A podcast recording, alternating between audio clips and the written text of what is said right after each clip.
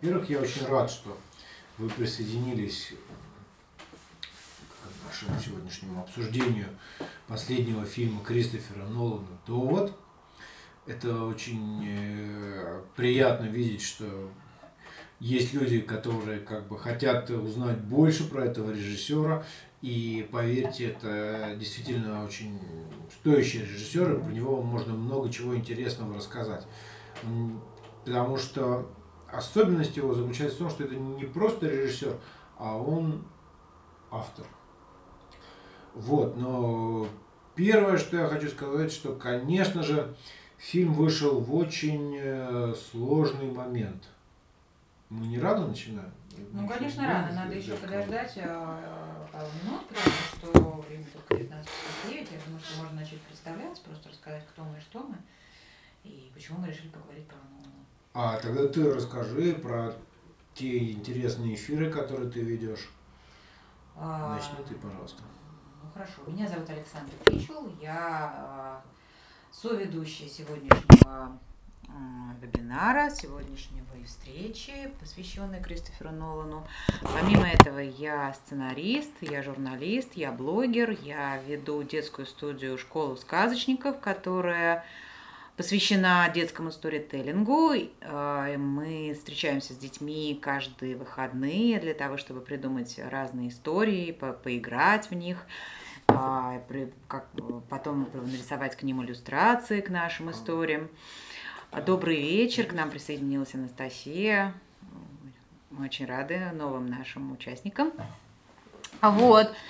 А, и сегодня я веду взрослое мероприятие, такая, такая достаточно необычная для меня роль, потому что обычно я встречаюсь с детьми, и мы, с, мы с ребятами играем, и я обычно э, несерьезно себя веду. Сегодня мне надо вести себя серьезно. И как тебе вот вести себя несерьезно? Насколько тебе вообще это вот подходит? Несерьезно – это мое обычное состояние. Я обычно себя веду несерьезно. Добрый вечер. Здравствуйте, Анастасия. Вы хотите что-то нам сказать или мы вам выключим звук? Выключите меня, пожалуйста, я не знаю, как это сделать. Вот, у меня, по-моему, есть тут микрофон, мы выключим, а потом, когда будет обсуждение, мы включим обратно. Либо вы можете это сделать сами, просто навести на свой экран, там выскочит а, предложение включить вам. И нас всех перебить. Да. Но мы еще ждем, просто, ну, наверное, какие-то люди еще подойдут. Э, э, онлайн, как сказать, подключиться да. онлайн. Что присоединяться, к нашей, э, к нашей виртуальной встрече. Так по-правильному да. это сказать. Да, да. Вот, на самом деле мы очень рады, что вы сегодня к нам присоединились. Вот у нас пока три зрителя, мы ждем остальных. И перед тем, как начать, мы хотим, наверное, сказать о том, почему мы вообще решили поговорить про Кристофера Нолана. А, Дмитрий, что ты скажешь? А, да, в свою очередь, в свою очередь, я-то представилась, рассказала, а, а не рассказала о главном человеке, который, собственно, придумал а, сегодняшнюю встречу и организовал. Дмитрий Борисенко, сценарист, а, организатор и руководитель сценарных курсов iStory Coach, которые учат писать сценарии. Вот, Дмитрий, ну расскажи же, пожалуйста, мы уже провели с тобой эфир про Филини. Мы с тобой провели эфир про... Ты намекаешь, что очень много уже эфиров было? Или Нет, что? я просто, а, просто вот у нас вот есть какие-то темы, которые мы вот начинаем, мы придумываем, вот ты придумываешь. Там Елена присоединилась. Елена, добрый вечер. Да. А, я хочу тебя спросить, почему Нолан? Вот расскажи, пожалуйста, почему сегодня Нолан? А, ну, привет.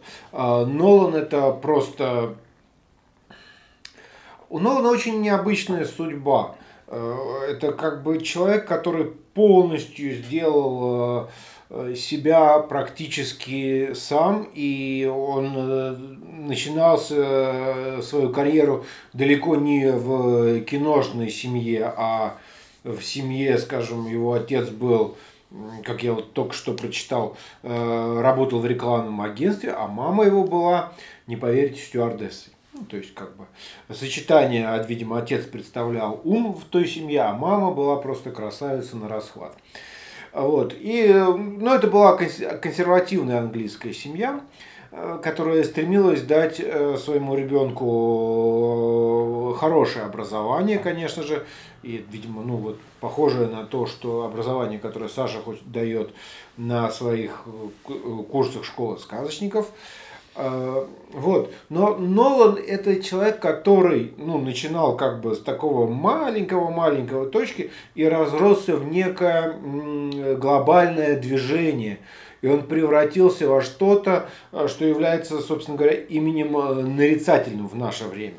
И это не просто имя нарицательное, а за этим стоит очень многое. И скажу честно, наш мастер-класс задумывался задолго до того, как вышел фильм «Довод», и мы хотели просто поговорить про Нолана.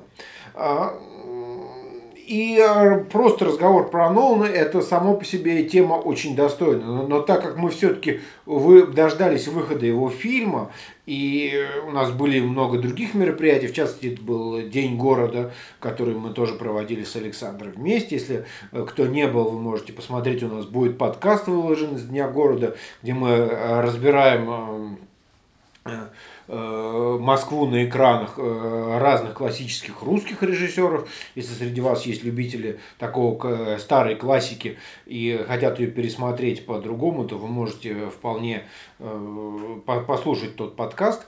Наверное, вам будет интересно. Вот. И задолго до этого я задумывал Нолана по, по его послед... мастер-класс по его последнему фильму «Довод». Когда я увидел фильм «Довод» на экране, я был э, ну, я понял, что это не вершина, скажем так, для меня творчества Нолана, потому что я его помню э, с его первого, ну, как э, известного фильма, это с фильма э, «Мемента», как, который называется «Вспомни». И, конечно же, для меня вот фильм, который он сейчас сделал, это не вершина, скажем так, его творчества, но тем не менее, в этом фильме Э, в фильме «Довод» я вижу все моменты и все нюансы, которые э, присущи личному творческому стилю этого режиссера. И сегодня, наверное, наш мастер-класс будет скорее посвящен разбору именно этого стиля и составных компонентов этого стиля, чем нежели мы будем восхищаться фильмом «Довод». Хотя в нем есть чем восхититься. Есть чем восхититься. Э, в частности, Многие например, спорят. бюджетом. Спорят. Бюджетом. А, бюджет. Ну, бюджет. Э, бюджет, между прочим, у фильма «Довод» больше, чем у всех предыдущих фильмов Какой бюджет, э, кстати? Нолана. Больше, чем у фильмов «Темный рыцарь», чем у каждого его фильма из трилогии «Бэтмен», угу. и больше, чем ну, у фильма «Интерстеллар», «Звездной фантастики». Бюджет у этого фильма 200 миллионов долларов. Да, 200 миллионов это, конечно, сильно. Вот так вот взять и потратить 200 миллионов долларов. Казалось бы, да, кто может себе позволить? Однако для Кристофера Нолана это даже и не деньги. Дело все в том, что в общем фильмы, которые снял Кристофер Нолан за всю свою карьеру, заработали порядка 5 миллиардов долларов. Это все фильмы вместе? Да, все фильмы вместе. Мы говорим о трилогии, mm. там, Бэтмен и угу. все остальные, да, но он снял ну, за 20 лет на наших глазах буквально человек заработал 5 э, миллиардов долларов. Mm-hmm. Да, вот немало. такая вот циферка. Э, его фильмы были, получили 34 номинации на Оскар. Ого, это же какие? Есть список, я сейчас не буду опять его повторять. И 10 Оскаров было вручено его фильму. 10 Оскаров тоже хорошо. А за режиссуру-то он получал?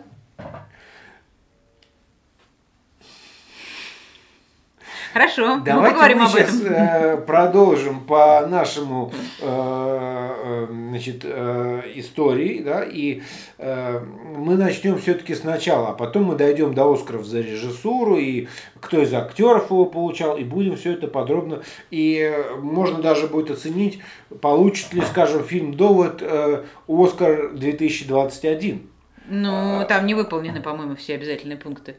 А по-моему, выполнено. Знаешь, там есть многие вещи, которые э, мы, мы узнали просто сейчас, прокомментирую немножко то, что Александр сказал, не выполнены многие пункты программы.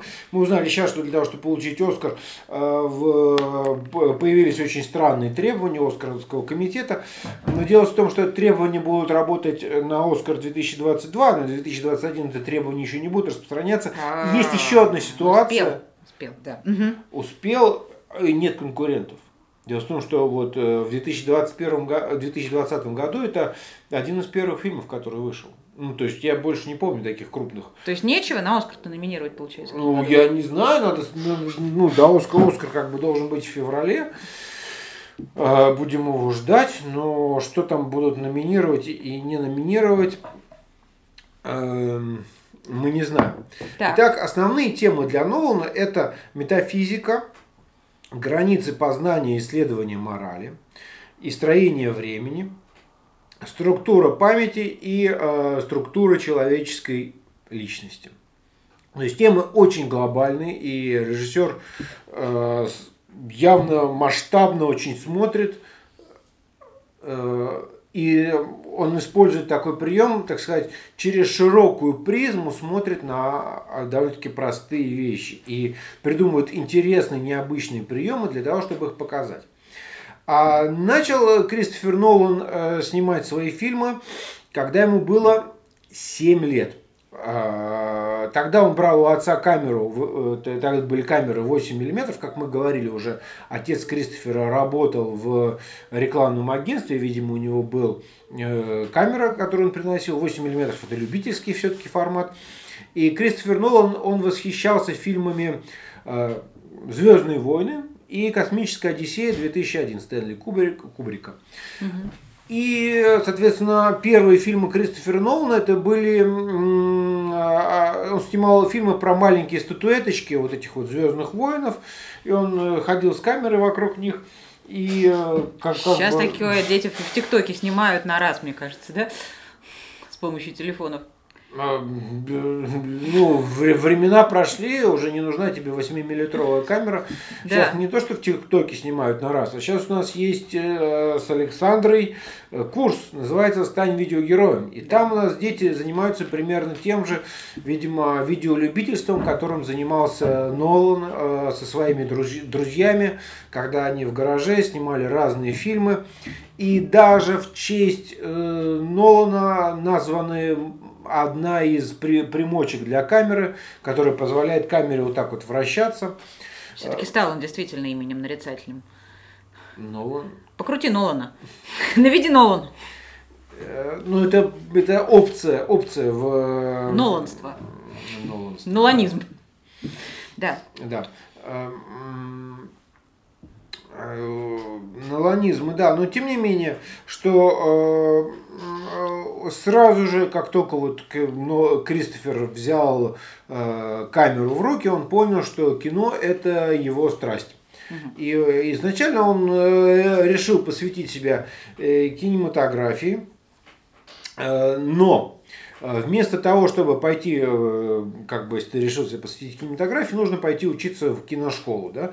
Но, но он пошел учиться в Лондонский колледж, где учился английской литературе. Вот, э, Александра, как Да. ты думаешь, почему Нолан учился английской литературе, а не кино? Ну, потому что английская литература вещь гораздо более широкая, чем кинематограф. Если ты знаешь английскую литературу, ты можешь потом снимать фильмы гораздо тоньше и гораздо глубже, с использованием различных метафор, цитат, а также отсылок к английской классике. И потом вообще, если ты э, знаешь английскую литературу, ты почти целый мир знаешь. А, на самом деле Нолан хотел изучить основы сторителлинга. Вот. Через английскую литературу очень интересный А, ход, конечно, да. Ну, вообще, Через Шекспира, да, да. Да, через Шекспира, через э, примеры классиков, изучив как бы ст- строение, то, как строится история, он хотел изучить основы литературы. То есть, ну, как, как бы вполне понятное желание. Потому что э, мало того, что ты возьмешь камеру в руки и начнешь что-то снимать, у тебя должна быть литературная основа Ну да, того, что ты делаешь. И сюжет кого того правильно, а у сюжета есть свои законы построения. И именно это Нолану интерес... Нолана интересовало, как воплощать свои абстрактные идеи, да, э, про которые мы уже говорили, очень ши- ши- широкий спектр идей. Его интересовало, как их реализовывать в конкретных э, сюжетных эм, э, ходах. И э, дело в том, что Нолан, э, как и большинство современных э, режиссеров, если подумать большинство, ну давайте скажем не большинство, а многие современные режиссеры не окончил этот колледж, а бросил обучение на втором курсе. К сожалению, да, а может быть и к счастью. Наверное, бы мы не узнали бы Нолана так, таковым, каким он есть, если бы он закончил обучения. Иногда фильмы Нолана, причем мне напоминают мечты студента, который э, не хочет слушать лектора и любит считать ворон. Фильмы Нолана напоминают тебе студента, который не хочет слушать лектора? Да, потому что у него очень э, фантазии, представляешь, это вот такие вот уровень фантазии, которые э, к тебе приходят, когда ты как бы скучаешь и ты придумываешь разные миры. И вот, э, но в то же время ты занят чем-то, ну, у тебя очень большой уровень интеллекта, видимо, ну, раз ты поступил в институт, ты угу. уже с большим уровнем интеллекта. Э, э, и, кстати говоря, вот что я хотел бы сейчас поделиться экраном. Эм, сделать это следующим образом, да? Чтобы вы смотрели не на нас, а на... А почему? А, так. Как, как мне поделиться экраном? Давайте сейчас э, выясним. Так, поделиться экраном. Вот я хочу поделиться вот этим вот экраном. Нажимаем. Чем мы делимся сейчас? Кто понимает? Я не очень понимаю. Извините. Уважаемые зрители, напишите нам, пожалуйста, в чат, что вы видите на экране. Да. А, еще раз пробуем. Потому что я хочу поделиться не этим экраном, а вот этим экраном. Для лекции он называется. Я нажимаю «Поделиться». Я вижу какой-то не тот экран. Я могу поделиться через эм, рабочий стол и вот так вот. Видит ли кто-то этот экран? Видит ли кто-то... Дорогие друзья, напишите нам, пожалуйста, что... А что мы не видим чата, знаешь, сейчас еще. Ну, давайте предположим, да, что кто-то это... Черт, я не знаю, как-то это все плохо.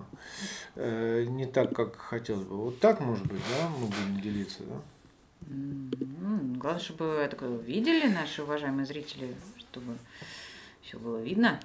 Да, это э, вот это, собственно говоря, Кристофер Нолан объясняет как э, в фильме «Довод», как э, поставить одну из экшн-сцен.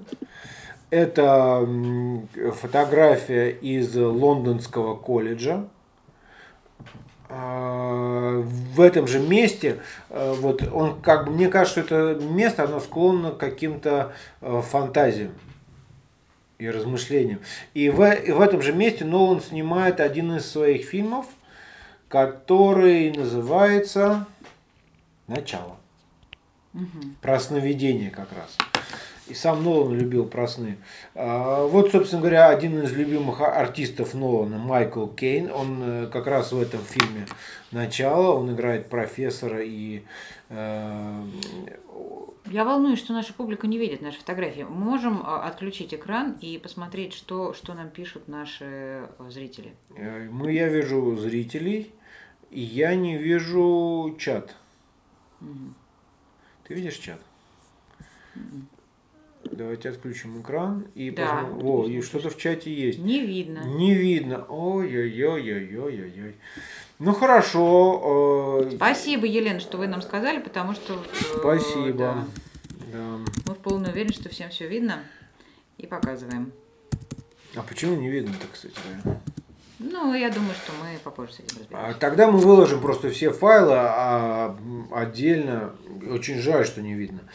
Ну хорошо, давайте тогда продолжим. А, э, для одно, одна, одной из первых резонансных короткометражек Нолана, это после того, как ему надоело снимать фигурки Star Wars, э, считается фильм «Жук-скакун». Сюжет э, незамысловатый. Однако. Это он уже во взрослом возрасте снимал такой? Ну, после института, да, он много эксперим... продолжал экспериментировать и продолжал тратить э, время на свою страсть. Угу. Джо... Э, Жук-скакун сюжет не, за, не замысловатый. Э, Человек ищет в комнате жука, и когда замахивается, чтобы убить его, понимает, что это он на самом деле на себя замахивается в другой проект. А, ну, типично в стиле Нолана, да. Я даже вот не удивляюсь такому сюжету. Вполне, да, действительно. Гонялся за жуком, оказалось, что это жук ты сам. Да, почему бы и нет. А кто еще может быть жуком? С другой стороны. Причем прилетел, я думаю, откуда-то ты там полетел, потом куда-то прилетел, в черную дыру залетел, помните, как в Интерстелларсе, и оказался за книжным шкафом. Ну, кто-то там за книжным шкафом оказался, а вдруг вот в первом фильме ну, жуком скакуном оказался. Вот видишь, как ты даже помнишь многие фильмы. Так вот, мне кажется, для Нолана очень важно э, само по себе попадание в историю. А, и попадание в психологию. Попадание в, попад... в историю в широком смысле или попадание в историю в сюжет? Попадание в свою историю, в ту А-а-а. историю, которую он сочинил. А, вот. А литературные структуры, хотя он учился в профильном институте, но он так не увлекает.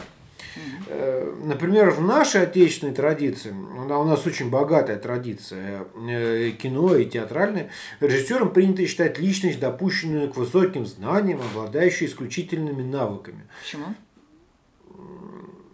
Ну, потому что режиссер, он же был как бы большой, это же с театра у нас идет традиция, потому mm-hmm. что... Вот. А в голливудской традиции режиссер это скорее неудачный актер, который при этом вполне успешно тратит себя на то, чтобы объяснить другим актерам, которые стали более знамениты и успешны, э, что же хочет от них сценарист. То есть режиссер это некий медиум. Mm-hmm. Это человек, которого все гнобят продюсеры, издеваются артисты, устраивают истерики сценарист. То есть это не то, что режиссер, как у нас, да, не мэтры. Но тем не менее, э, так как он э, профессионал через ШЖ ищет на свою проекцию. Классный комментарий, мне он очень нравится. Э, про то, что... Это к Жуку Скакуну, видимо, относится, к да? К Жуку Скакуну, да, я понял, да, замахнуться на свою проекцию. И мне кажется, что Э,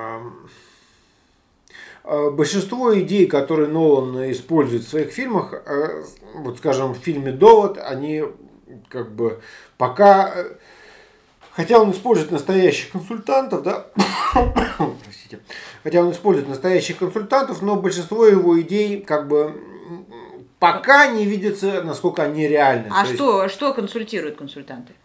Консультанты консультируют, скажем, фильм «Интерстеллар». Он был весь проконсультирован. И... А кем, интересно? Футурологами, не футурологами а, астрономами? Настоящими учеными. Ну, какими? Там несколько, ну, несколько фамилий ученых, которые я не могу Нет, понятно, что это фамилии, не знаешь. А направления хотя бы какие, мне интересно? Ученые, которые изучают космос. А, кос... а, а, а, хорошо, да. Ученые, которые изучают космос. Да, Хорошо. и вот, э, то есть там э, реально были, как бы, э, консультировали его по всем этим вопросам. Угу. И ска... да. да, там вот, там, и в, как, в, какой, в каких-то теориях есть сумасшедшие теории, которые признают то, что но, то есть, но он не на пустом месте сочинял свои сценарии, а у сценариев, за сценариями стояли научные теории или научные гипотезы. Да? И вот сейчас в мире 5, э, когда у нас э, есть вот 5G технология, да, мы пока не знаем, как э, замахнуться на самого себя. Но, возможно, через там, пару шагов, когда Apple внедрит свои эти мощные штуки, и Билл Гейтс нас зачипирует? Радары. Нет, почему? Никто нас не будет чипировать. Что ты выдумываешь? Это как бы твои страхи. Вот. А то, что в айфонах сейчас будут лидары, которые измеряют расстояние и создают карту пространства, mm. то возможно, mm-hmm. то возможно в будущем будет как-то более осуществлено самодублицирование. Я не знаю, сейчас я предполагаю. Ну, моя да? мечта, на самом деле, раздвоится, потому что мне хочется, чтобы одна, например, часть меня сидела здесь, а другая часть меня сидела, работала какую-то другую работу, чтобы там параллельно вот две меня делали какое-то дело, чтобы успеть к завтрашнему дню сделать э, какой-то, получить какой-то результат интересный. Ты вот намек... так вот можно будет сделать интересно? Ты намекаешь на то, что у нас лекция долго длится? Или Нет, что на то, что вот можно параллельно вести лекцию, а параллельно еще вот какими-то другими делами заниматься. Там, я не знаю, ужин детям готовить. А, я вам хочу сказать, что, ну, наверняка Наверняка. Вот я очень даже за, я вот такой хочу. Давайте, пожалуйста, побыстрее изобретайте уже это все. Не только, чтобы Нолан это придумывал. Ну да. Так вот, э, Нолану очень крупно повезло, потому что у него был брат Джонатан, а младший. У него вообще есть еще старший брат и младший брат. А много их вообще было? Нолан. Их было три брата. Многодетная семья. Поняла, хорошо, да. Ты хочешь, э, что Я, не не, не, не, не, мне просто интересно, мне просто интересно, сколько было братьев Ноланов. Ну, это же нормальный вопрос. М. Да. Э, Нормальный вопрос, да. Да. Вот, ну, глав, глав- еще у него есть супруга, ты не поверишь, которая очень активная продюсер и продюсирует э, все его фильмы. Ну, за каждым успешным мужчиной должна быть сильная женщина. Это нормально. Нет, не за каждым. Большинство режиссеров это уникальная ситуация, когда муж и жена умудряются делать одно и то же дело вместе и при этом не поссорившись. Это вообще потрясающе. Потому что, ну, ты представляешь себе, скажем, продюсировать 200-миллионный проект. Сколько человек в нем участвует, у каждого человека своя, как бы, стилистика и тенденция. Но давайте мы немножко сейчас проговорим, прежде чем перейти к 200-миллионному проекту, мы немножко проговорим предыдущие проекты, которые мне больше всего запомнились.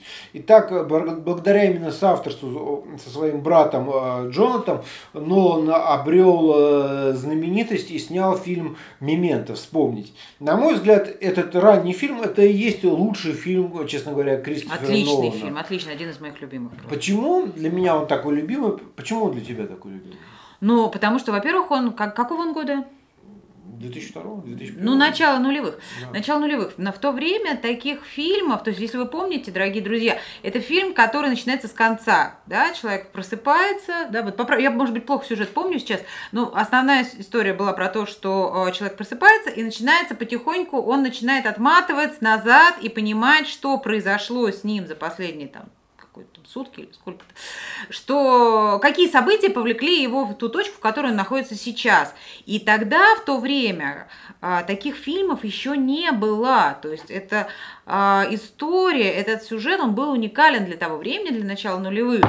И он, конечно, очень сильно впечатлял, потому что ты смотрел и думал, боже мой, неужели можно вот так, вот так снять кино, и вообще вот так построить сюжет и вот так рассказать историю. За, фактически задом наперед.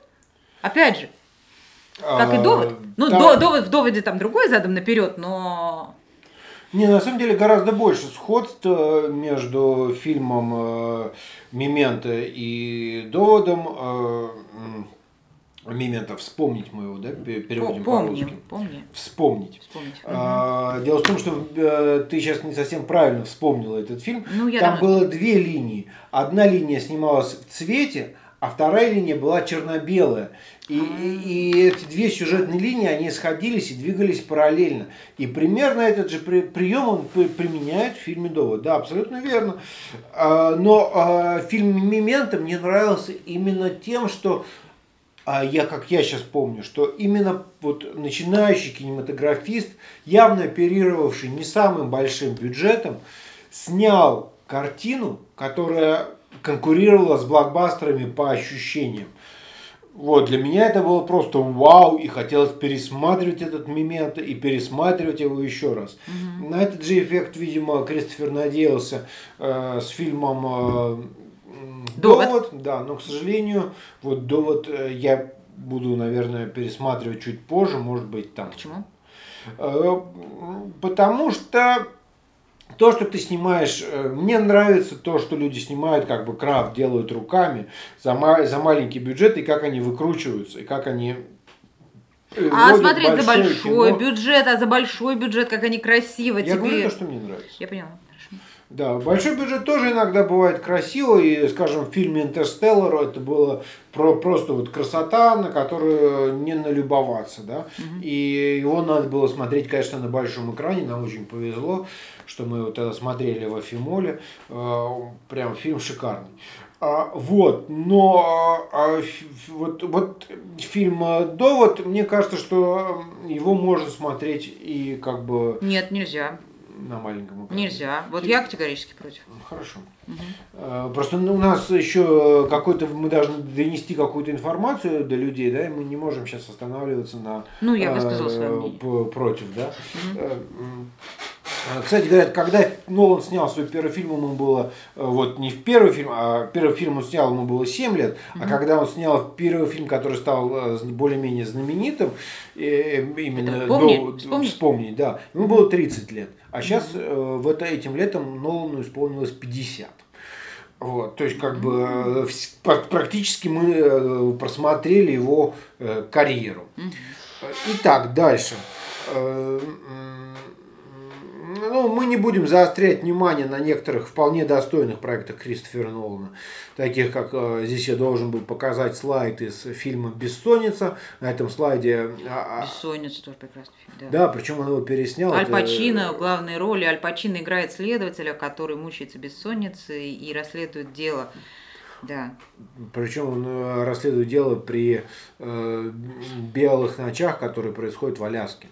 Там как бы э, ну, много чего связано. И это причем ну, это единственный фильм как в карьере Нолана, к которому он не писал оригинальный сценарий. Потому что это был переснятый фильм э, европейского режиссера. Э, Вот.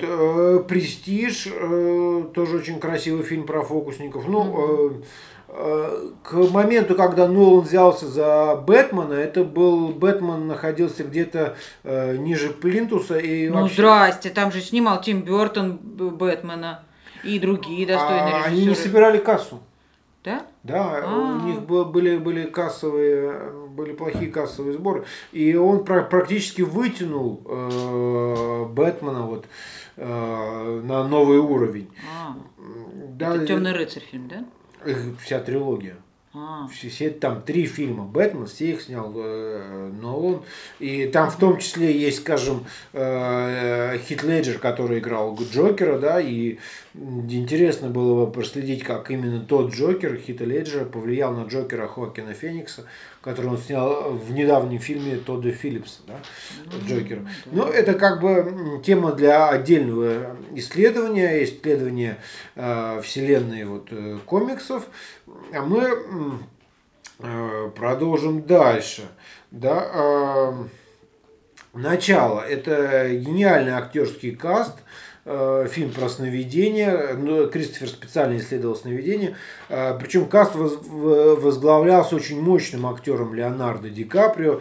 И, видимо, тоже это был э, рассвет Леонардо. Глубоко проработанная идея сновидений. И идея выглядит так, что он может navigate through people minds. Navigate, то есть это как бы путешествовать по-русски переводится.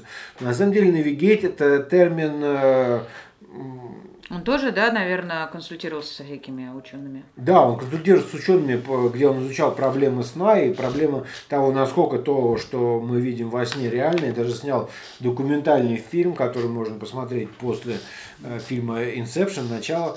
Так вот, э, navigate это еще имеет значение как э, ну, плыть, да, в навигаторстве, да, то есть э, судоходство, то есть navigate through people mind, то есть это проникать и двигаться через умы людей. И мы, конечно же, должны вспомнить этот знаменитый тотем «Волчок», который отличал э, реальность от э, сна. Да? И мы понимаем, что во сне, скажем, э, э, вещи вели себя не так, как в реальности. Если во сне, скажем, они не подчинялись законам физики, да, то в реальности волчок должен был упасть. И как бы он об- обрубил фильм, когда было непонятно, сбылась ли мечта героя или не сбылась, потому что волчок продолжал крутиться. Но с другой стороны, мы как бы не увидели окончательно, э, окончательного результата. Как мы помним, герой Леонардо Ди Каприо хотел воссоединиться со своими детьми и, э, и приехать в США. Получилось ли у него этого, или с ним это произошло в одном из слоев его подсознания, э, мы до сих пор не знаем. Там да? И- открытый конец, да? да, и вот уже спустя 10 лет э, продолжают фанаты спорить о том, э, что же это было. Мне кажется, это признак э, в- того, что фильм неординарный, и фильм затронул сердца людей и произвел впечатление.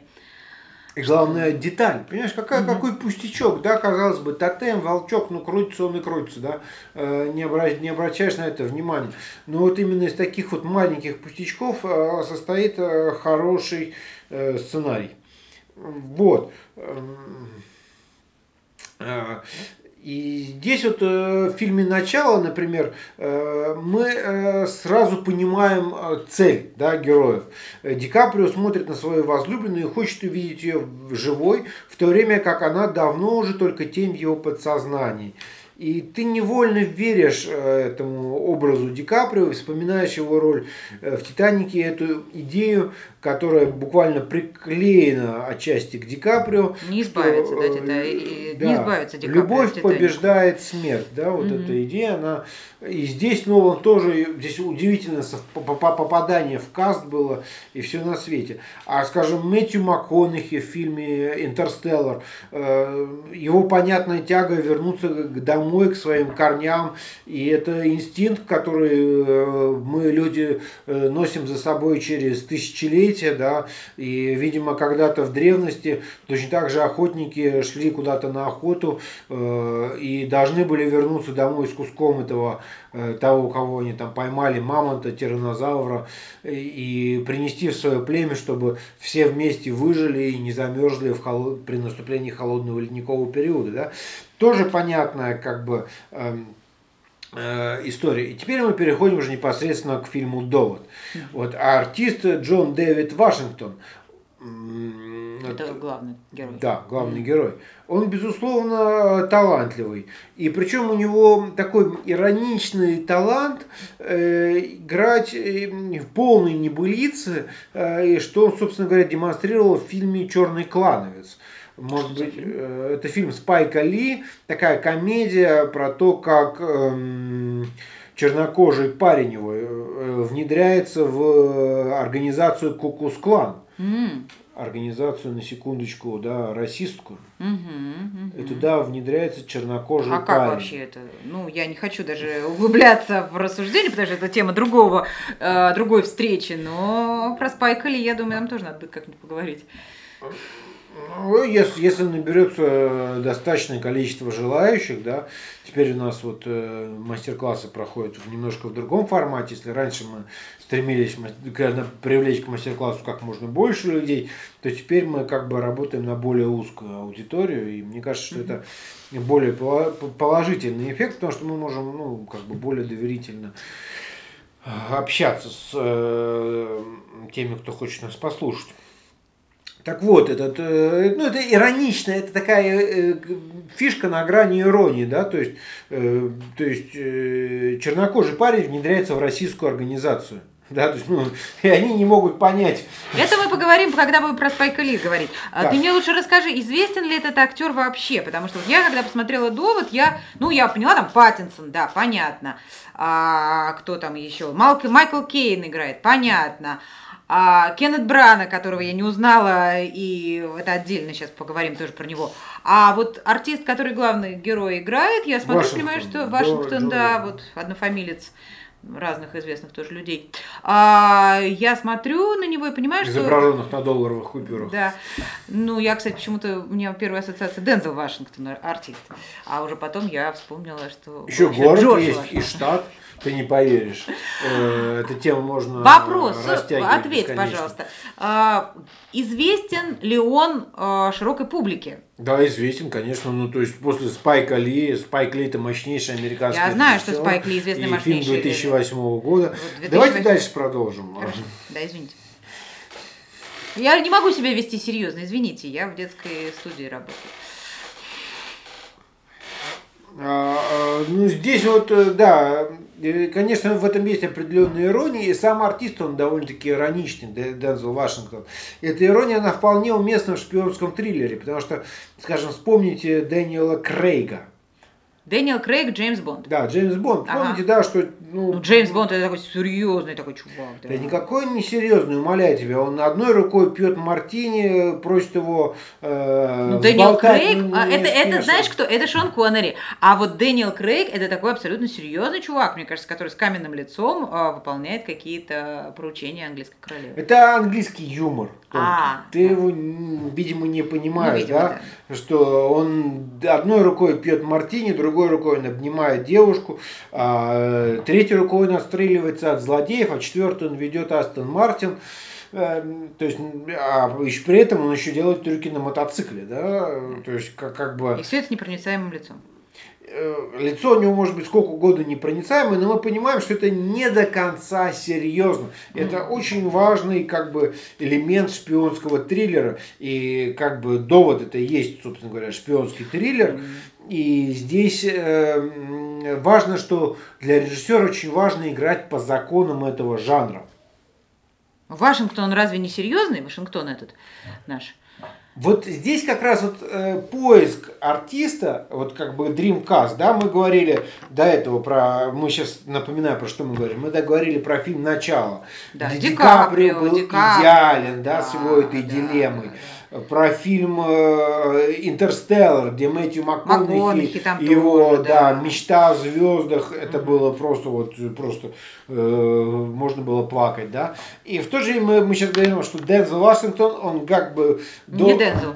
Не Дензел Вашингтон, а Джон Дэвид Вашингтон, он Да. должен как бы вписаться в шаблоны Крейга.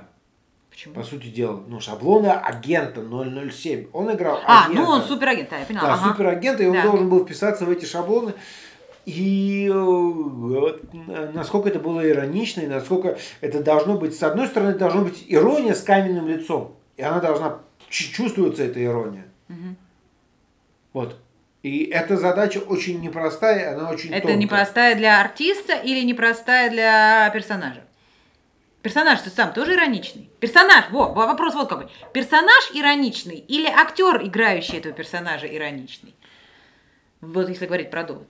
Когда ты играешь на ставках, которые равны 200 миллионов долларов за фильм, ты понимаешь, что у тебя это все должно быть очень круто и тонко сделано. И граница между юмором смешно и не смешно, она где-то пролегает в очень как бы пунктирном месте, да? Ну, в доводе нет ничего смешного.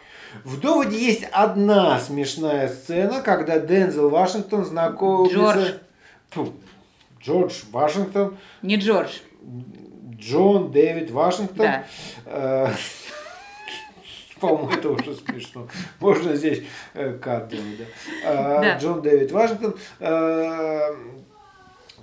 приходит на встречу со своим ментором э, Майклом Кейном.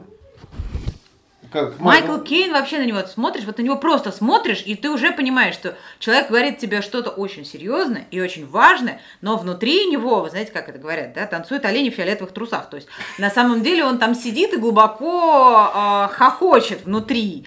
Но он настолько непроницаемое лицо, настолько вот эта английская аристократия, что он будет говорить абсолютно серьезно что-то, что ну, что, может быть, действительно кажется смешным. А что он говорит такого смешного в итоге в фильме? Потому что мне казалось, что вот то, что он, разгов- то, что он, то, что он рассказывал главному герою, я не могла, я не могу сказать, что это было ну, смешно или что это было, ну, может быть, иронично, да, хорошо, но Ну не да, смешно, они там нет. постоянно друг на другом э, это самое, Но зрителю это было не смешно.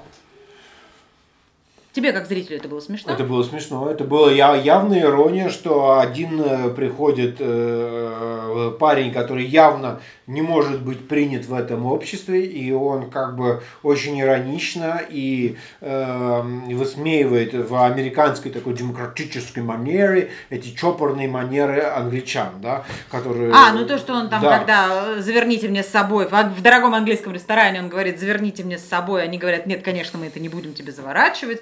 Ну, да, хорошо. Да. такой Это, момент. ну, как, как бы э, самая смешная сцена в фильме. Э, Может Вот, да. Ну, вот эм, Э, и так, как правило, первая часть фильма, а также она называется «Первый акт», посвящена представлению мира героя. Здесь задача э, привязать нас, как зрителя, к этой личности суперагента, который делает свое это вот э, большое дело. И но э, проблема еще заключается в том, что согласно жанру шпионских фильмов, э, все действие происходит в мире нуар, таком темном мире. Это что такое? Это мир, где все друг друга обманывают, да, где, где существуют частные детективы, где, э, где существуют нечестные всякие Плохой люди. мир да? такой, да? Плохой мир, Мир да. Мир, мир обман. Да. И в этом мире обмана понять, что серьезно, абсолютно невозможно все на- врут. на словах. Да. Единственное, что не врет, это как бы действия героев. И именно поэтому экшн-фильмы, такие вот шпионские триллеры, они начинаются с мощной экшн-сцены. И, собственно говоря, что Кристофер нам и демонстрирует в Очень сцене страшное. захвата Киевской начало. оперы. Да, да, да. Да. а, э, Цель миссии во время атаки э, террористов получить от связного некий загадочный объект. Э, Ну, мы не будем э, останавливаться подробно. На самом деле, вот насколько важна первая сцена этого фильма, довод, для понимания вообще всего фильма. Потому что а, ты погружаешься в фильм, ты понимаешь, что вот да, фильм начался, да, экшн-сцена идет, да, что-то происходит, происходит что-то важное, но а, вот честно скажу, да, я смотрела, мне казалось, что я должна что-то понять, что происходит, и я не поняла. А ты знаешь, э, это как раз загадка эм, именно вот Нолановская. Дело в том, что первая и последняя сцена фильма, ну не последняя, а предпоследняя, то есть э, происходит в один день. О, вот эти игры со временем в доводе, они меня, конечно, немножко выбили из колеи, потому что фильм «Довод» э, стоит того, чтобы его проанализировать, проанализировать то, что вообще, собственно говоря, в нем происходит. И я, как зритель такой очень впечатлительный, эмоциональный, я включилась больше на романтическую линию этой всей истории. А вот эти все игры со временем я отодвинула немножко на второй план. И мне, видимо, для того, чтобы как следует это все понять, мне нужно время и поразмышлять еще немножко над этим, над всем, поэтому я не готова это прокомментировать. Ну вот, э, я думаю, что наш сегодняшний мастер-класс, вот уже прошло 40 минут, посвящен как раз тому, чтобы это все более-менее э, разъяснить. Э, Значит, э, операция провалилась, герой попал к русским, которые решили его пытать. Причем это происходит в очень урбанистическом месте, там э, железная дорога, Да, два да, железных да, да, дорожных поезда поезда ездят, носятся да, туда-сюда. И они там э, что-то с ним творят. кра- красиво, они его там пытаются начать пытать, он глотает абсолют с цианистым калием и остается живой. И здесь есть одна из теорий фанатских на счет фильма «Довод», что все, что случилось после этой сцены, это сон мертвой собаки. Ну, это уж слишком преувеличенно и притянуто за уши, мне кажется, потому что, ну, э, нет. Ну, нет, ну, нет, ну, нет, ну, нет. Значит, сон мертвой собаки. Во-первых, мертвые собаки не видят сны, если уж на то пошло. Ну, это как бы образное выражение. В некоторых фильмах такое бывает. Э, Сейчас этот прием, как бы, конечно же, Нолан его не применял. Да, это, конечно же, сильно утрирует э, всю сюжетную линию. То есть это как бы то, что герой увидел после своей смерти, и вот это некие разрозненные события. Да, это, конечно же, нет. Э, Это не сон мертвой собаки, вот что я хотел сказать. Но э, Далее, с- ну, уже э, как сцена, про которую мы говорили, э, после этой сцены, после того, как э, следует сцена с Майклом Кейном, да, это вот эта смешная сцена в кафе, или, как сказать, не кафе, а ресторан. Ну, я бы сказала, что дорогой ресторан, а не Да, кафе. дорогой Да. ресторан. А, И здесь как бы Майкл Кейн выступает ментором, и после этого выступает сразу же появляется следующая героиня, это французский биолог э, Клеменс, а, которую играет актриса Клеменс Поэзи. Вот. э, Эта сцена тоже очень типична для фильмов про боевое искусство или про шпионские фильмы. Да. Появляются сразу французские белокини. а, называется «Встреча с наставником», когда герои учат чему-то, да, его, скажем, в фильмах про 007 это некие э, специалисты, которые объясняют герою, какие там у него новые модные пистолеты, какая у него машина, да. Да, это часто такое бывает. Да, это да. как, как бы, ну, это просто, фильмов, да, да, некий угу. э, парафраз, и Кристофер должен был оставаться в жанре. Э,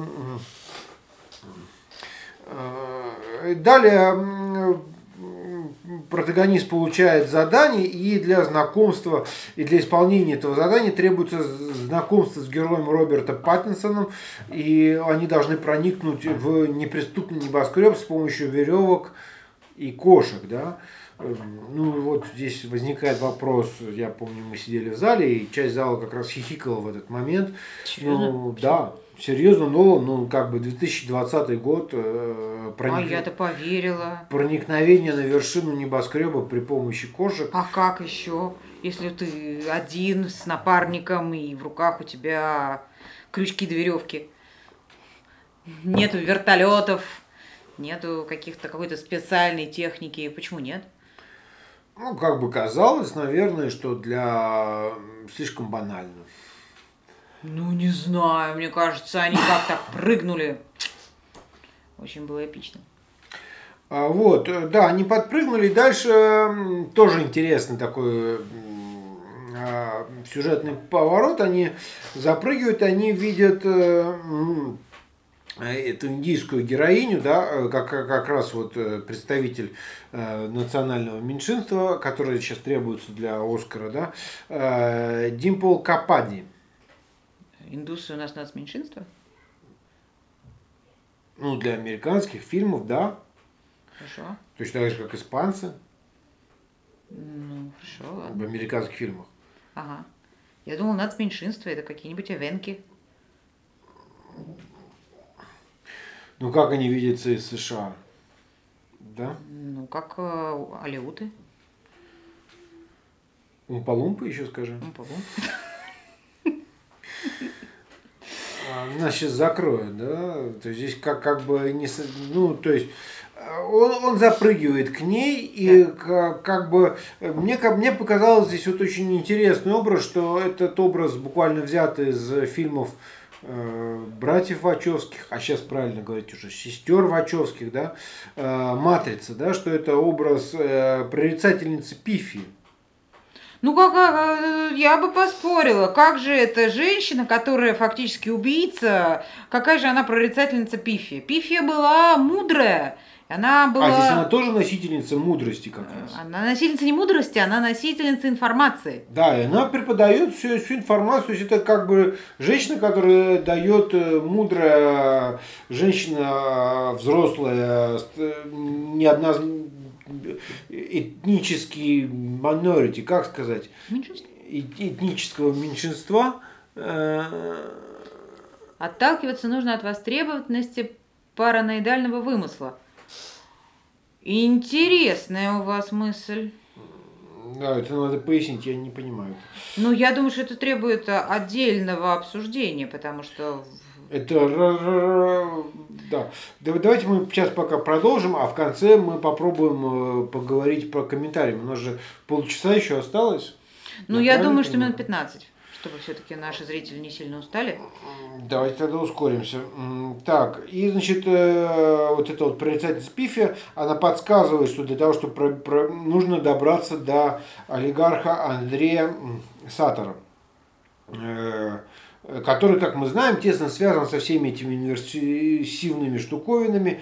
И наш герой должен убедить э, э, совершить предательство его жену, англичанку Кэт, э, которая занимается оценкой картин. Здесь так как бы интересно.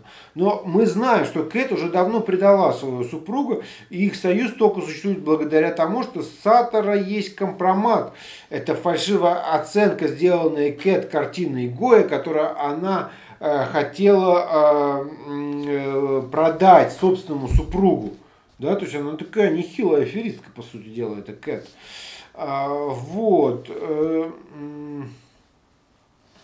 Олигарха русского Сатора играет Кеннет Брана, А Кэт это э, молодая австралийская актриса Элизабет э, Дебикки. Э, но почему именно Бран так тянет к этой Кэт, в сюжете нет как бы такого вот особого... Ну, мне кажется, это любовь. Мне кажется, он ее просто вот действительно любит, причем вот так вот параноидально любит, вот как вы сказали. Ну, и столько параноидально. Да, абсолютно.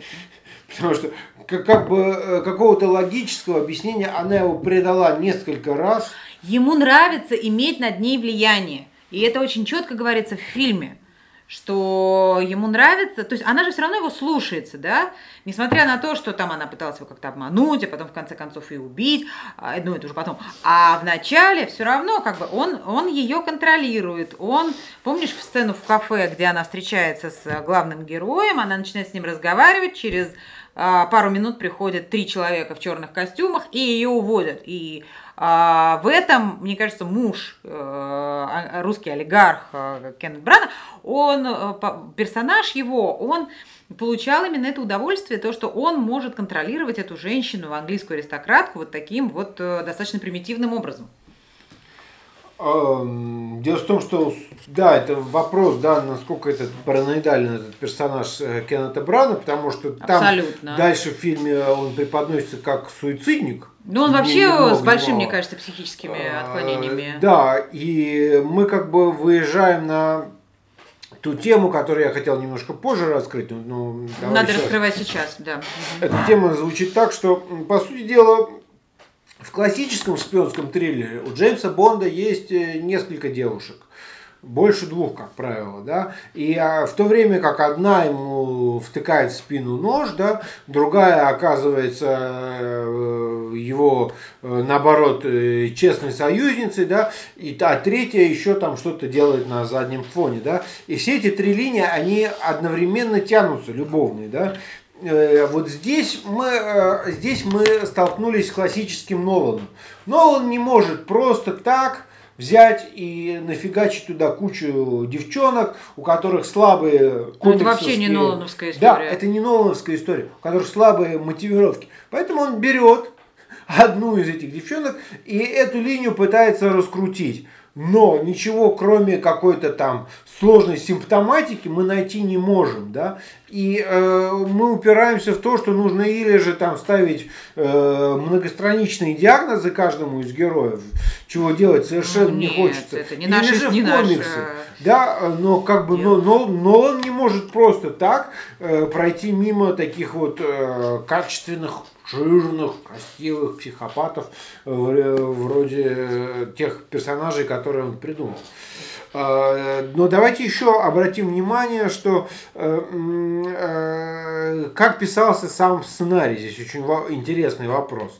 Дело в том, что Нолан говорит, что идея у него возникла 20 лет назад, то есть, ну, по сути дела, во время фильма «Мемента» ну, у него же возникла да. идея. Да, это правда, да. И 10 лет он самостоятельно в одиночестве, без своего брата, э, Джонатан написал этот сценарий.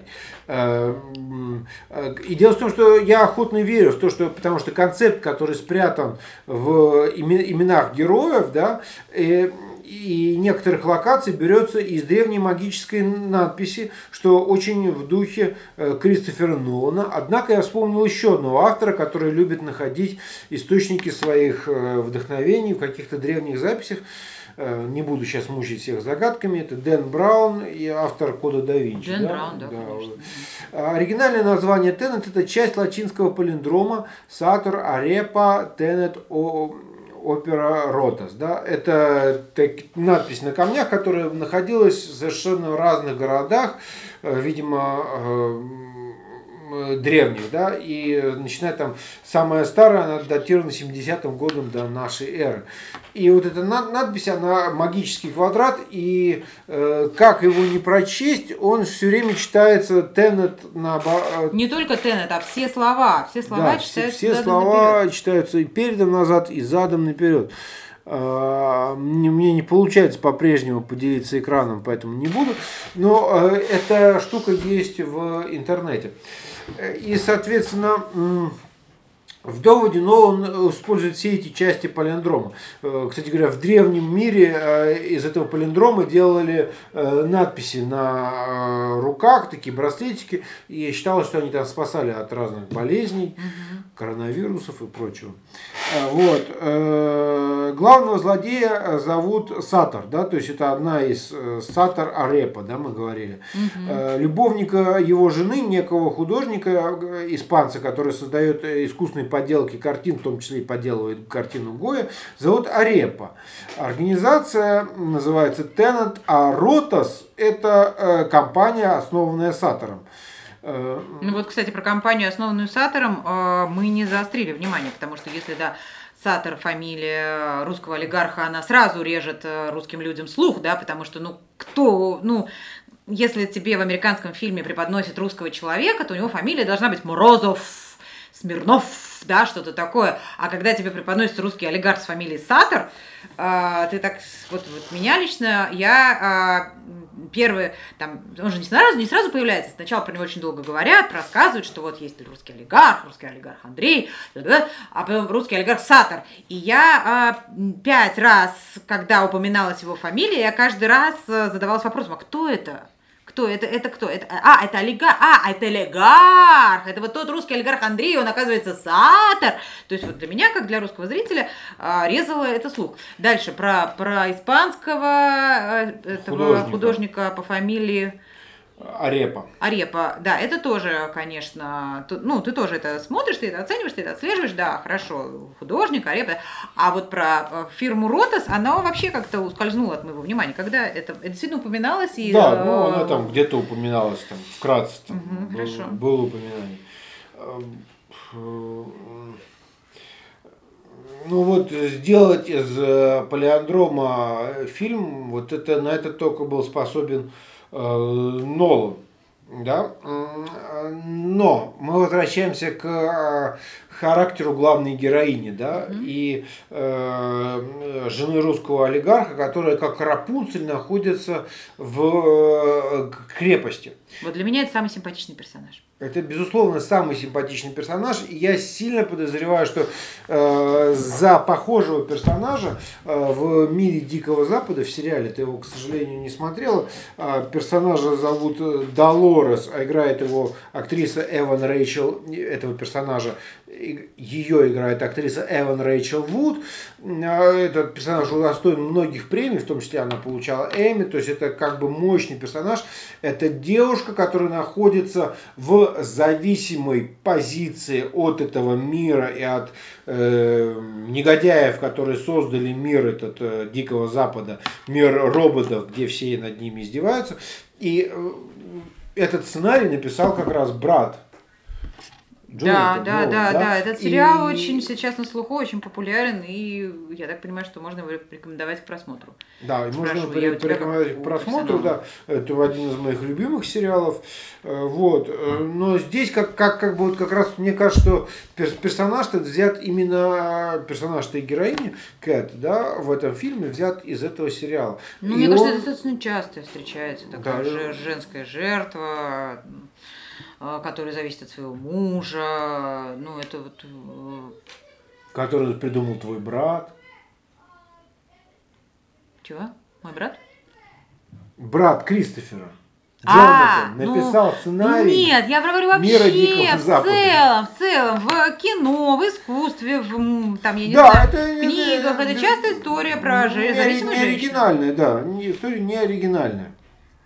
А, вот. Чтобы завоевать э, доверие Кэт, герои пытаются украсть, собственно говоря, ту самую картину, которую нарисовал художник Арепа, да, э, из хорошо охраняемого хранилища произведений искусства ВОСЛа. Да, здесь происходит этот, э, авария Боинга, да, который которая снята без спецэффектов. Я, я как человек, работающий в кинопроизводстве, я смотрела а, аварию Боинга, как он ехал, как он сминал машины, и я просто получала огромное удовольствие, потому что я понимала, насколько приятно должно быть режиссеру, как творцу, как человеку с фантазией, как художнику, а, вот это все придумать и реализовать без компьютерных эффектов, а все как бы вот наживую. Это вот моя любимая сцена в фильме. Если у меня любимый персонаж это Кэт, любимая сцена в фильме это самолет, идущий на как называется, фрипорт. Да. да. И из которого выпадают золотые сливки. Да, это тоже очень красиво. Да. А, вот. Они, собственно говоря, обманывают Кэт, говорят, что они похитили картину, хотя на самом деле они не похитили. Кэт знакомит э, с Сатором, а героем Кеннета Брана, и русский олигарх соглашается, чтобы главный герой украл для него плутоний в Таллине. А ограбление идет удачно, мы помним, да, там скорая помощь, э, они там зажимают эту машину в тиски инкассаторскую, но у него вместо плутония оказывается кусок алгоритма. Ну вот, кстати, вот пока мы не перешли к алгоритму, сцена ограбления плутония. А, я, глядя, я, ну, ну когда я смотрела эту сцену, я не могла понять, все идет ли все по плану или э, наши герои пошли наперекор э, плану русского олигарха. Потому что я когда смотрела, мне казалось, что они придумали что-то свое. То есть, да, они договорились с ним, что они э, заберут Плутоний, но они как будто придумали что-то свое, какой-то свой план, который не вязался с планом э, олигарха. Ну так и было, они же ему не передали. Нет, это потом они ему не передали, потом они открыли, смотрят такие, опс, это не Плутоний. И они не передали. А вообще, вот как, как сам организовывалась вот эта сцена ограбления? Э, съемки проходили в Таллине. Они очень перекрыли красиво, очень э, дорогу, ведущую в центр города, на целый месяц. Мечта, мечта, мечта, мечта. Представляете, на целый месяц тебе перекрывают главную И они снимали эту сцену, так как там были машины, которые ехали передом назад и задом наперед. Они снимали, снимали эти сцены двумя камерами. И одна камера крутилась вперед, а другая камера крутилась назад. То есть это не то, что машины все-таки ехали задом наперед. Ех... И машины ехали задом наперед, и камеры крутились. Mm. крутились Эта пленку, сцена требует наперед. вообще отдельного, мне кажется, разбора. Как вы поняли момент, где прозвучала фраза «потому как океаны их скипели, а реки пересохли»? Ну, это финал, да, что в будущем э, мы к этому придем, я надеюсь. Ну, да. как, как бы, ну, я, я понял прямым текстом, что истощились ресурсы планеты. Давайте сейчас, да, что если мы вдруг зайдем, забудем перейти, да. Истощились ресурсы планеты в будущем, и поэтому... А в какой момент прозвучала эта фраза? Это в финале, а, когда он говорит, зачем ты это делаешь? Ну, это в финале, когда у него спрашивают, зачем ты это делаешь? Говорит, я это делаю ради будущих, потому что там реки их пересохли. А, а это Паттинсон говорит, да? Эту фразу говорит Паттинсон? Нет, эту фразу говорит э, этот самый, ее говорит этот э, главный наш негодяй, Сатор. А, библейская отсылка, похоже, говорят наши зрители. Ну да, да, безусловно, там есть у него много таких сильных э, отсылок. Эм, я, к сожалению, ну вот Библию так наизусть не знаю, но я знаю, что у Нолана есть мощный, он берет глубокие пласты и к ним, как правило, отсылает, да? Да, здесь, кстати говоря, интересно было бы это разобрать. Причем перевод, скорее всего, не совпадает с оригиналом на английском. Почему вы так думаете, мне интересно? Мы смотрели, причем на английском. Ну, мы смотрели субтитрами. Да, субтитры ну, были, конечно, да, субтитры звучали именно так Субтитрами, да, язык был очень сложный в фильме, и, ну, как бы читалось, э, ну, то есть, э, конечно, нам повезло, что были субтитры, потому что без субтитров ну, было бы тяжело. Говорили, да. да. Они говорили на таком английском, что, ну, я не понимаю, ну, то есть, ну, это не международный английский. Э, то, что использовалось. Это был такой Нетрадиционный продвинутый, Нет, это был продвинутый английский, но это не тот простой коммерческий английский, который обычно используется в фильмах. А, вот. А, она, значит, знакомит, съемки происходят в Таллине. Э, дальше э, протагониста, э, героя Вашингтона, приводят в складское помещение, где его пытают, и также пытаются понять, где, во-первых, этот недостающий кусок алгоритма, а также в этом помещении находится аппарат для инвертирования. а за стеклом инвертируемый сатор пытает уже кет, э, то есть как бы всех пытают, да, и там происходит этот выстрел, когда он стреляет в Кейт, и они должны ее переправить на инвертированный уже в инверти... так как он стрелял в инвертированной пулей, то они должны переправить Кэт, э, одев на нее маску в инверти... в... обратно во времени, когда этого выстрела пули не будет. То есть, ну, такая там, начинается уже такая серьезная, скажем, Нолановская тема. Но, тем не менее, она приходит со шрамом на животе. В конце. К мужу. Когда она убивает мужа, она приходит, говорит, у меня изуродованное тело. Там есть много нестыковок, к сожалению, этот фи- фильм явно не рассчитан на такой глубокий анализ, потому что, ну скажем, ну как? Мне этой... кажется, всегда найдутся фанаты, которые будут пересматривать ну, по 50 в этой сцене раз. на яхте есть Там одна... стыкуются, вот говорят нам зрители. Ну, в этой сцене на яхте есть проблема. Почему шрам стыкуется?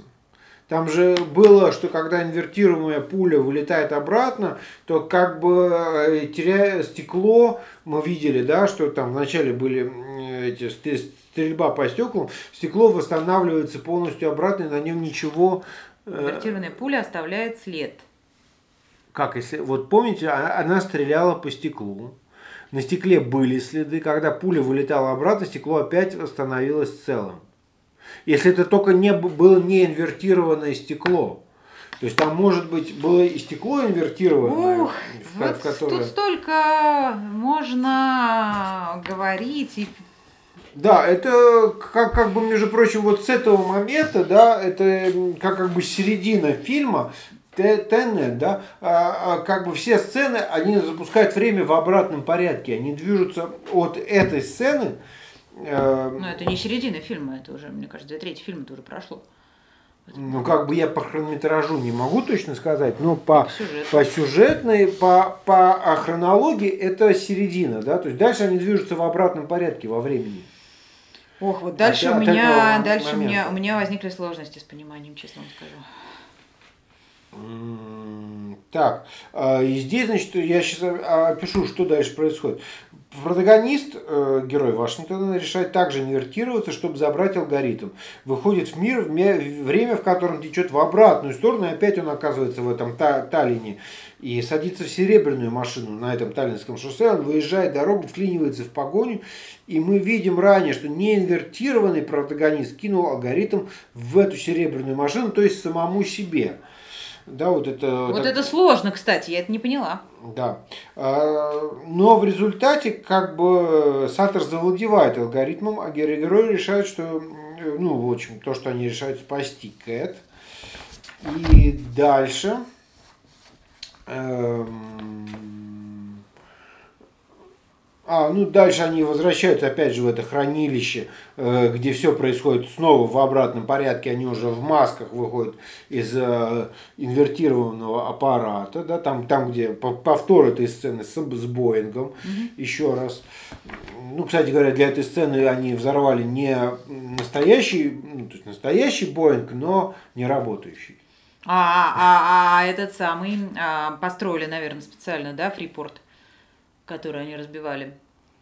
А это какая нет, это какая-то локация, ну то есть, ну они реально куда-то въехали, ну там чуть-чуть там добавили огня, огня, я так понимаю.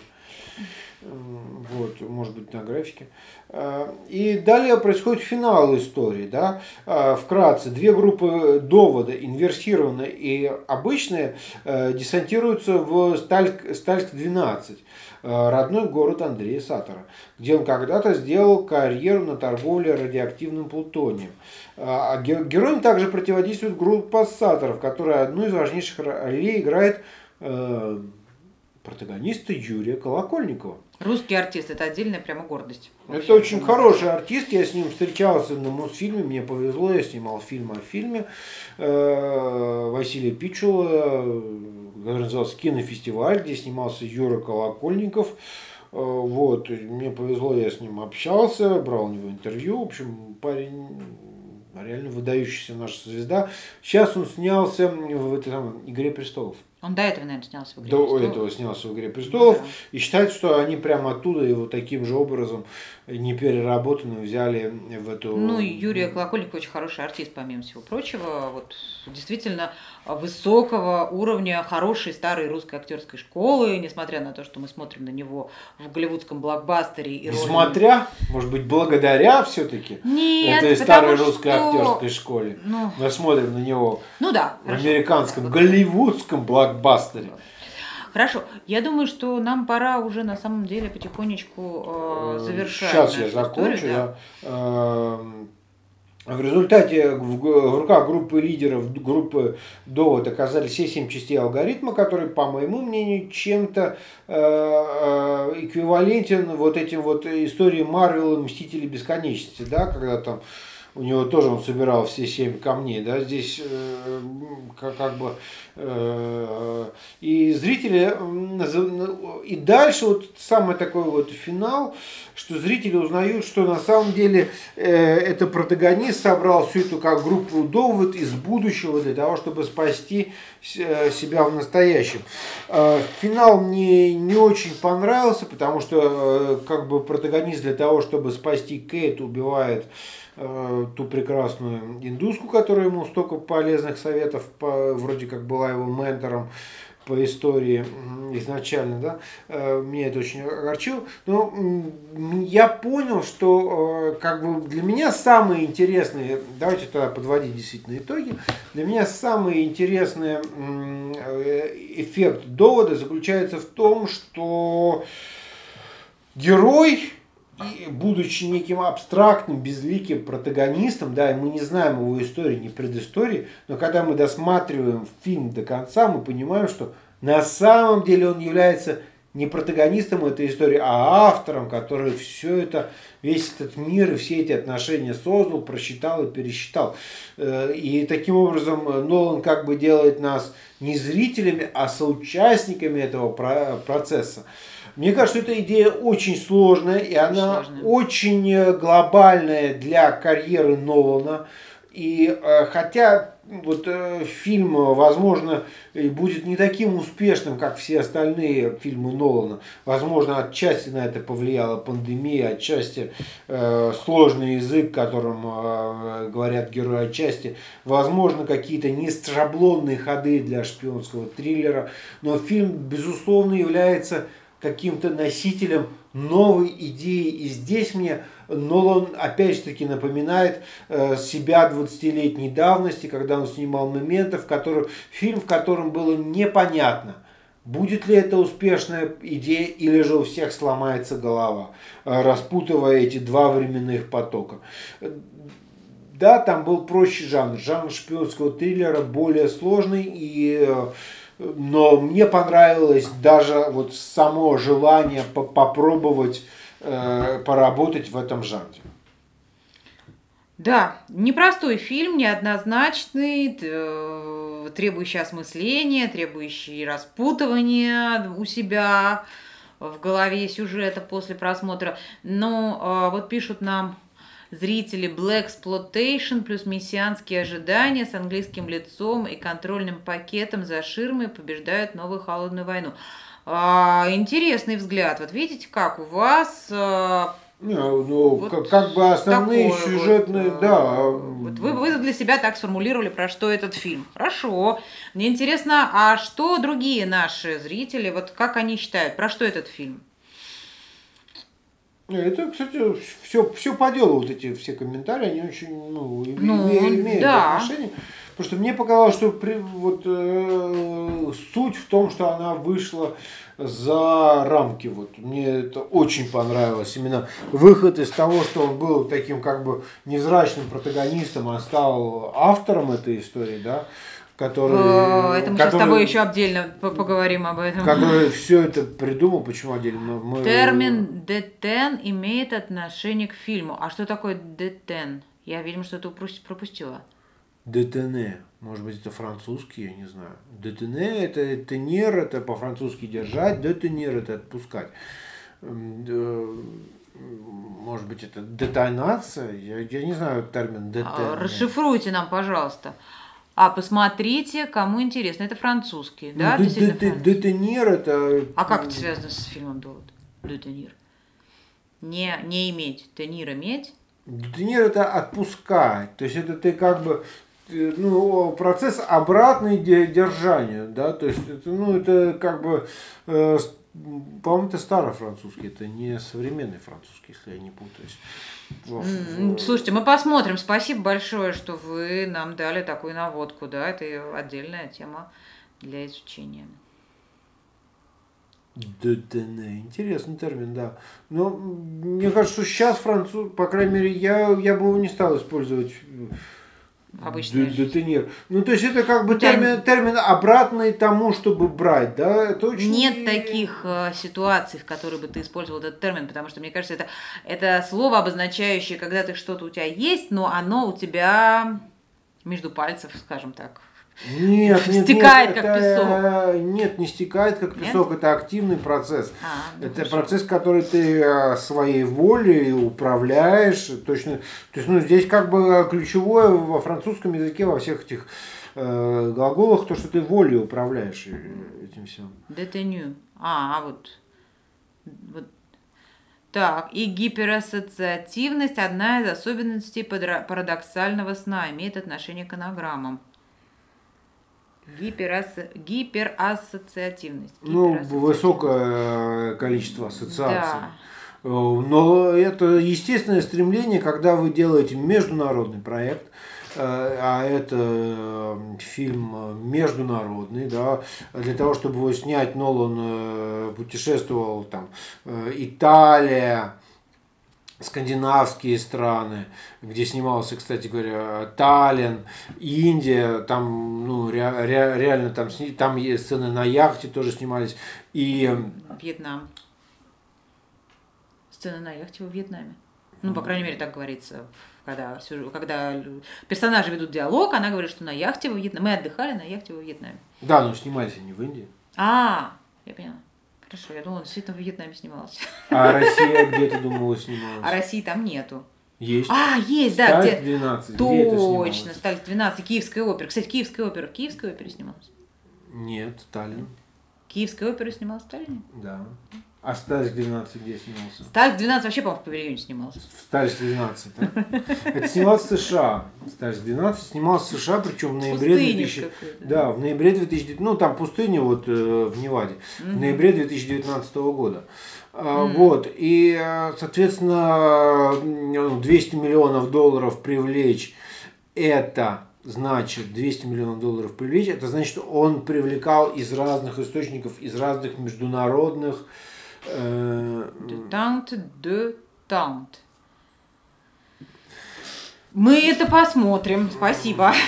Ну, нет, это, э, лучше сейчас это проговорить, э, если есть какие-то значения, которые мы О, еще... вот, смотри, видишь, нам зритель прислал очень большой... А, Елена, Елена нам прислала а, все а, переводы этого значения. Разрядка, видишь, спуск. ослабление, спуск Ну, курка, спуск курка, да, вот это очень... падение давления, собачка, ну, имеется в виду курок, видимо, Мгм. снижение, ослабление напряженности, отдых от работы, защелка.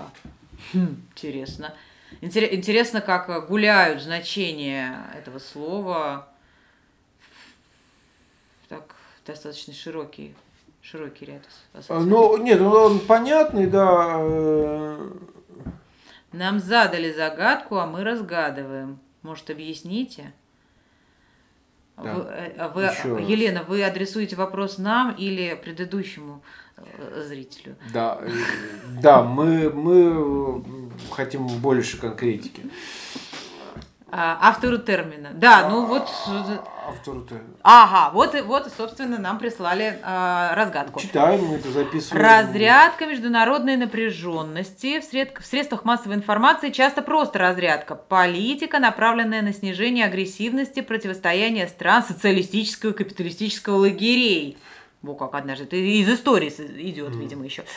Термин является калькой из французского детант, однако часто используется применительно к политическим процессам во взаимоотношениях СССР и США с конца 1960-х годов, когда был достигнут ядерный паритет, до конца 70-х годов. К предыдущему периоду международных отношений применяется термин потепление международных отношений, так как разряжать отношения при неравенстве вооружений было бы бессмысленно.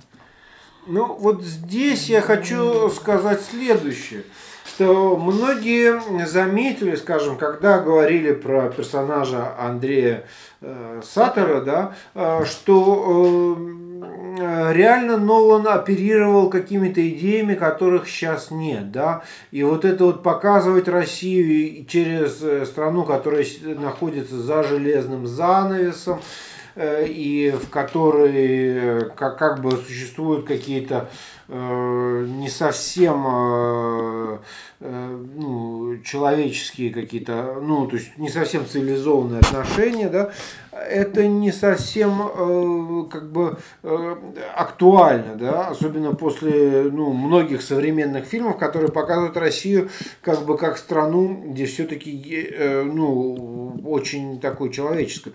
И считается, что значит, э, вот э, несколько утрировал Нолан, когда брал, э, придал своему герою все-таки такую вот однозначность и ну, как, как бы вот, ну, ты понимаешь, да, вот все-таки это некое, вот это противостояние СССР и Запада, его сейчас нет, да, он его как-то накрутил, докрутил, этого всего не было. Я копирую наш э, диалог в чате, а потому а что он не сохранит, он не сохраняется, он не сохранится, потому что он а, исчезнет. А, да, спасибо большое всем. Я так понимаю, что действительно можно говорить об этом долго и углубляться в а, какие-то. Это очень, очень хорошо, что можно говорить об этом. Ну, долго, я так значит, понимаю, что нас уже нас уже покидают наши зрители. Я чувствую, что есть, а, есть повод встретиться еще раз и поговорить о том, что мы не договорили. А, спасибо всем. Ну, я надеюсь, что Кристофер Нолан будет снимать еще фильмы и браться за, продолжать браться за новые амбициозные задачи. Пишет сценарий он долго, как мы понимаем, но тщательно. Э, вот, и у нас, э, возможно, появится обсуждение по новым фильмам Кристофера Нолана. Um, да. Вот, и э, пока мы не решили, какой будет наш следующий мастер-класс, но он обязательно будет, и мы разошлем вам специальные приглашения, рассылки. А этот мастер-класс мы, наверное, выложим в наш подкаст, который доступен через сайт, и можно будет его там послушать. Да, совершенно верно. Спасибо всем еще раз. Хорошего вам вечера. Спасибо, что вы были с нами. Всего доброго и до новых встреч. Рады были провести это время с вами. Спасибо большое. Заканчиваем встречу. Да.